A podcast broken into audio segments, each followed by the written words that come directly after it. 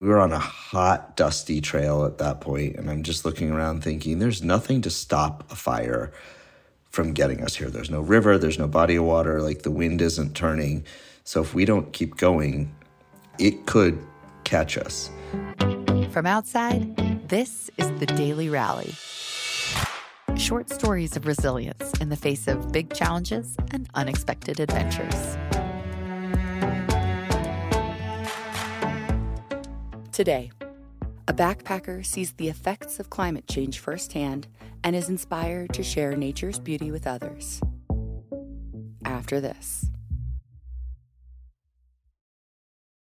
My name is Perry Cohen. I am in southern Vermont in a town called Halifax, and I grew up about 40 minutes east of here in Keene, New Hampshire. I am the founder and executive director of the Venture Out Project, and we lead outdoor adventure trips, backpacking, skiing, paddling for queer and trans folks. And we also run inclusion workshops for folks in the outdoor industry. There was a, a trip I took in 2017 that really had a tremendous impact on me.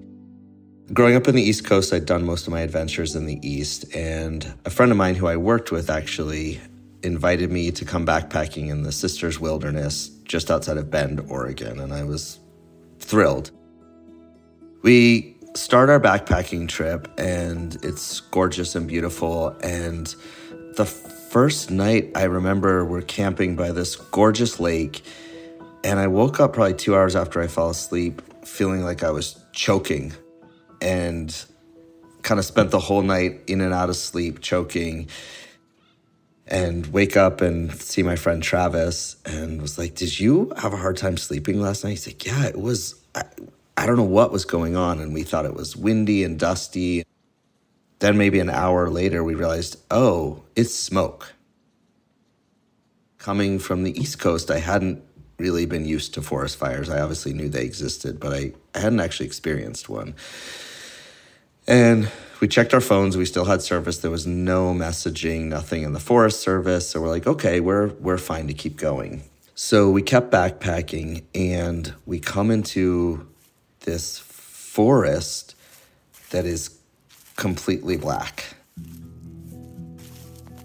The further we go in, just the more depressing it started to be, and the more depressed we started to feel. But we're like, we don't everything we read, and we had been online, so we had the most up to date beta on this, didn't say anything about a fire. And we touched the trees and they were still warm.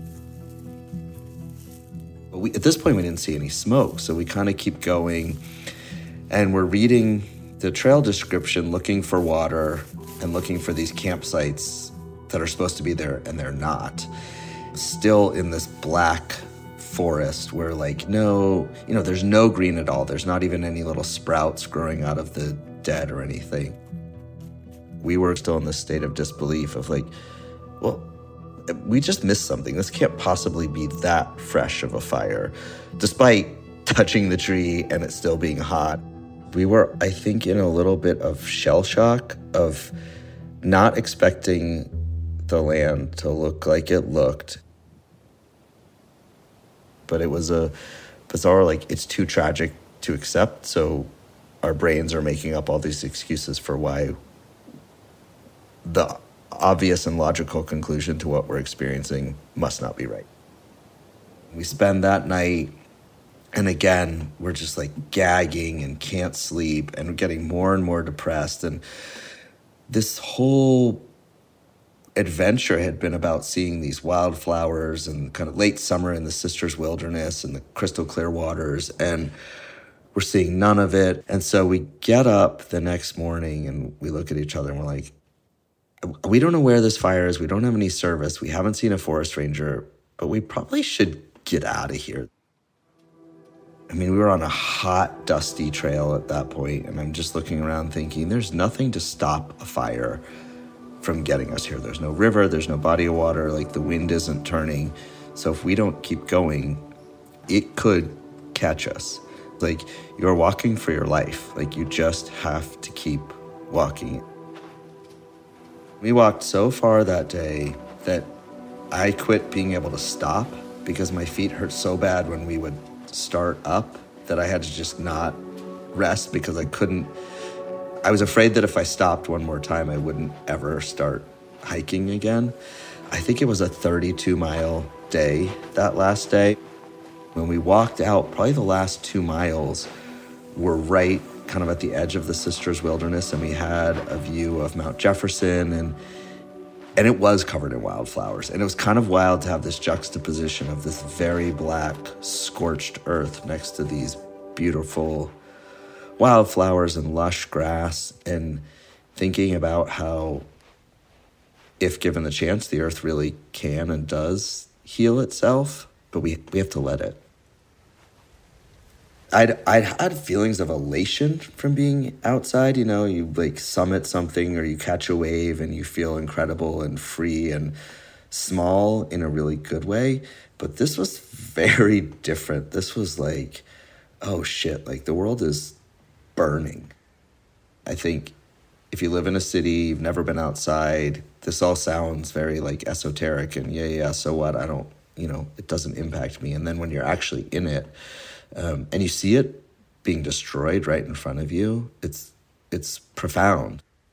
And that's one of the things I think about a lot at Venture Out is we don't explicitly talk about turning people into environmentalists or asking them to go out and do anything in the world, but we do highlight kind of the magic that is that is the natural world and the beauty of these places that we take people to. And my hope is that by experiencing these places and seeing how magical the world is, people will want to take some action.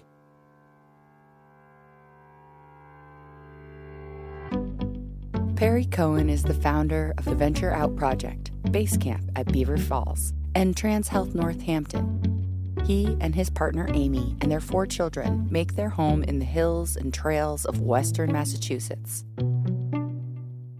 You can learn more about Perry's work by visiting ventureoutproject.com.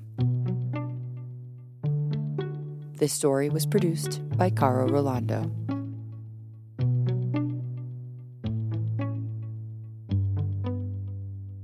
We want to hear your stories. Please nominate the people in your life who found a way to rally. Go to outsideonline.com slash daily rally, where you can also see photos of many of our guests. The Daily Rally was created for Outside by me, Kat Jaffe, and House of Pod. The executive producer for Outside is Michael Roberts. Additional production and script editing by Marin Larson. Our audio editors are Kevin Seaman and Benny Beausoleil, and our music is composed by Louis Weeks. We appreciate our Outside Plus members who make this show possible. If you're not already a member, you can join us at outsideonline.com slash pod plus. Thank you for listening.